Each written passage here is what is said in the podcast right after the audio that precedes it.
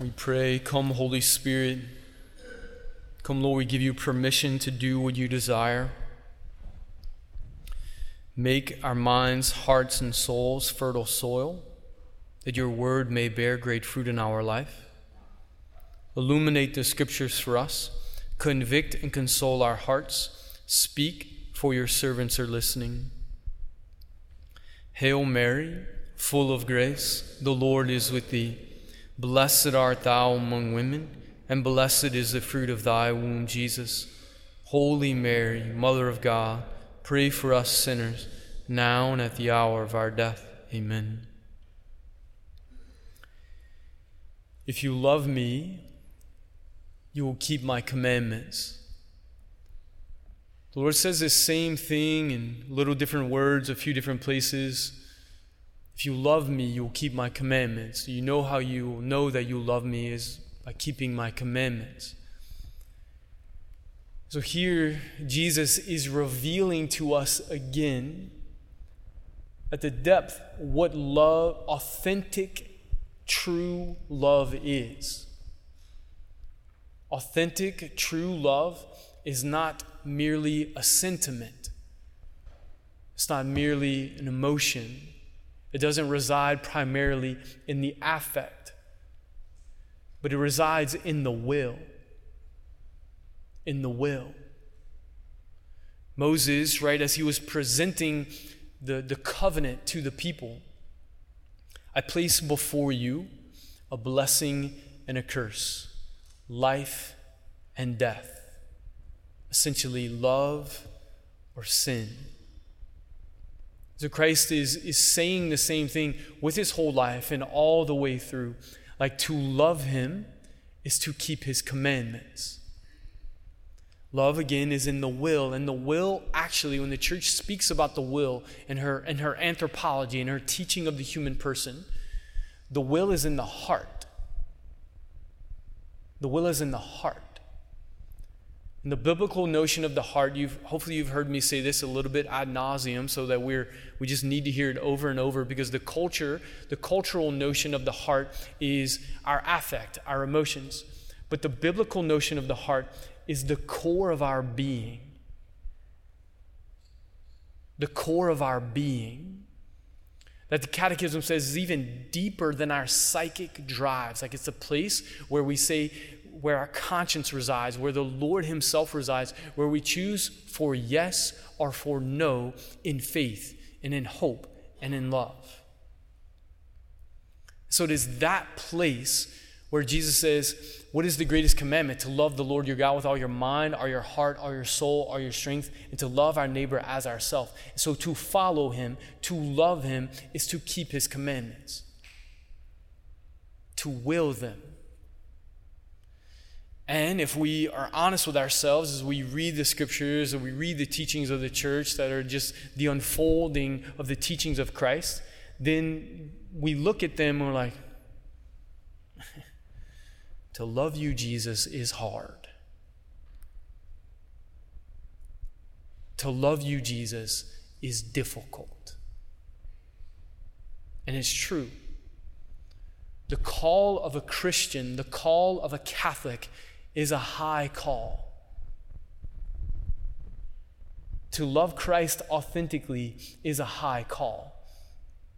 And what can happen is we can hear this. We can hear Jesus' teaching about marriage and divorce, like, nope, one man, one woman for the entirety of their life. We can hear his teaching about human sexuality, you know, like lusting in our own minds and our hearts, committing adultery. We can hear his teaching about forgiveness. How many times? Seven times, 77 times. About loving our enemies, about serving the poor.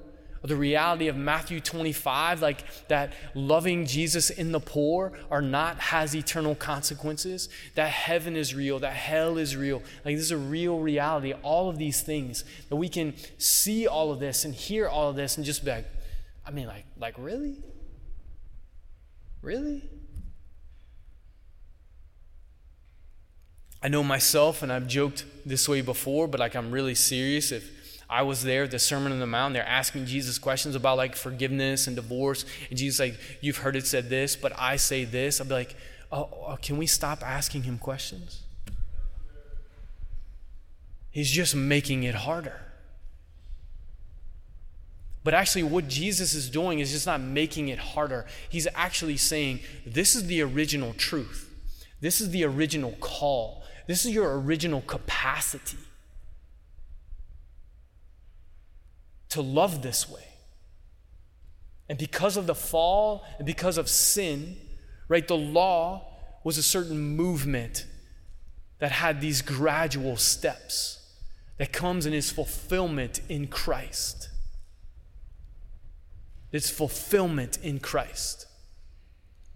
And so his call is this is what you are made for to love this way with a pure heart, with fidelity, and great compassion and mercy and forgiveness and generosity, with fidelity and courage. And so as he's calling us, then we look at our own selves and we look like I'm not I'm not capable of that. Like how can I love this way? How can I forgive this way? How can I be faithful in this way? How can I be chaste in this way? Like or like what?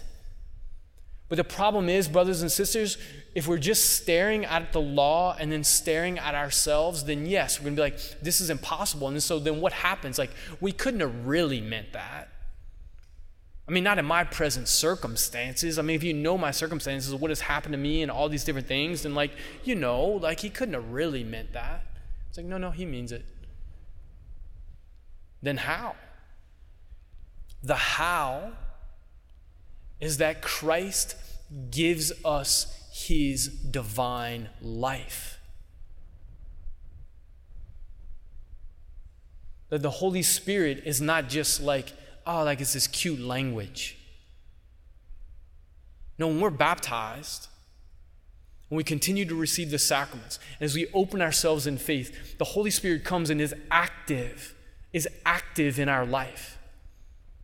And as we receive the Holy Spirit, the Father and the Son come with Him in our own souls, so that St. Paul says that our bodies are a temple of the Holy Spirit.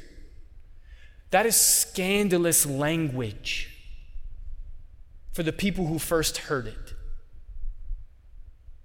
The temple was a sacred place, and especially the Holy of Holies. Only the high priest could go once a year. They would legit tie a rope around his waist because if he died in the presence of the Lord, because of the Lord's holiness, they weren't going to go in there. They were just going to drag him out. Like, I ain't going in there. I'm going to get killed too. Like, I mean, like, we're just going to drag him out. And so to say that now our own bodies become a temple of the Holy Spirit was, was a scandalous, but like it is the power of what the Lord has giving us and calling us to. So when actually Jesus gives himself to us, he gives us his life and his virtues. He gives us the capacity to love like him. Because otherwise, for him to say that we need to love this way in fidelity and mercy and forgiveness and generosity and everything, and that to love the Lord our God with all our mind, heart, soul, and strength, like if we are incapable of doing it, then it's he's like all he's doing is just discouraging us and placing a bar that we can't reach. Then what good would that be? But the prophet Ezekiel prophesied the, the word of the Lord, God's own very word, in chapter 36. He says, He's prophesying what will come in the time of the Spirit. That I will purify you, I will wash you with water, and I will purify you from your idols. The things that we make more important than the Lord pride, envy, greed, lust, jealousy, vanity. I'll sprinkle clean water upon you and purify you. Then I'll take your stony hearts your hearts that don't have the capacity to love this way, I will take them from you.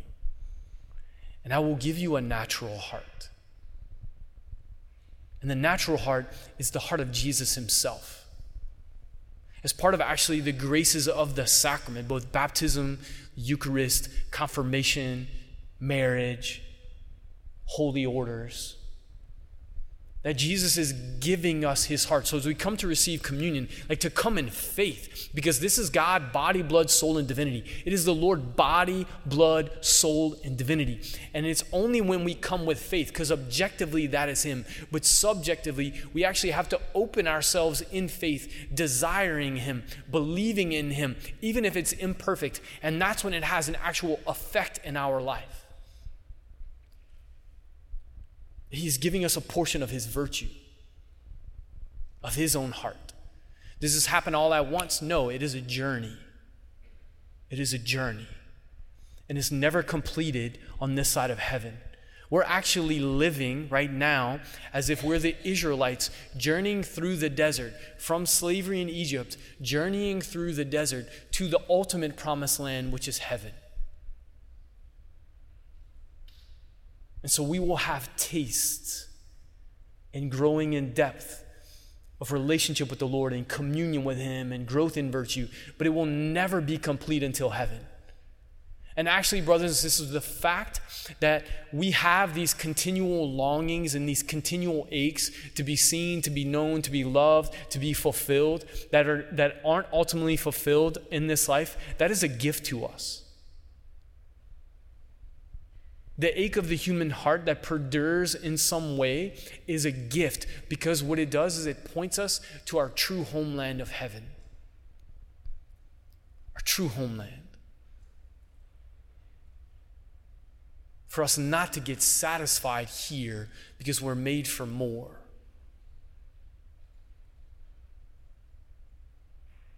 And the Lord doesn't come and just say, Here's the law, and I leave you with it. But He's like, Here's the law, and, and this is my own love for you, that I'm going to give you the capacity to do it, to live it.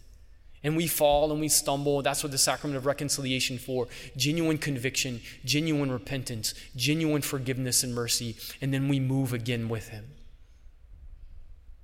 And then we live again with Him. And so if we have in our mind, Jesus, I can't, I cannot keep your commandments, and then so just I'm going to go in cruise control and mediocrity. No. We face ourselves in the reality of where we have fallen and where we struggle. We face ourselves in the truth and the reality of the power of the Holy Spirit in our own lives. That He gives us the capacity to love this way. And as we do so, step by step, we experience more and more the communion that has its fullness in heaven. So tonight, as you come to receive the Holy Eucharist, or if you're not able tonight, if you're not prepared to receive the Holy Eucharist, as you, as you come longing for that time, and as you go to confession or, or, or, or enter into the church, open your heart in faith. Jesus, fulfill your promise in me because I desire it. And give me a longing to say yes to your law, which is a law of love. It's ultimately about relationship. It's not ultimately about commandments, but relationship. And they lead us along the way.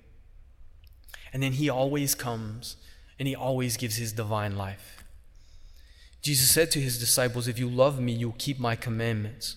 And I will ask the Father, and he will give you another advocate to be with you always, the Spirit of truth, whom the world cannot accept, because it neither sees him nor knows him. But you know him, because he remains with you and will be in you. I will not leave you orphans, I will come to you.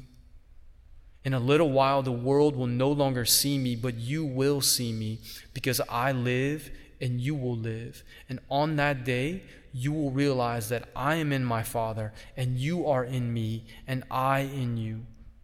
Whoever has my commandments and observes them is the one who loves me. And whoever loves me will be loved by my Father, and I will love him and reveal myself to him. Love, brothers and sisters, sometimes is fun and cute and great, and sometimes it is the cross. Uniting ourselves with Jesus on the cross choosing the good, willing the good. And when we fail, and when we sin, and when we fall, let us come to Him who is infinitely merciful, infinitely merciful, always receives us. And then we choose again, both in joy and in suffering, to love. You've been listening to the Christ the King at LSU podcast. If you would like to become a golden giver or learn more about what we do, please visit ctklsu.org.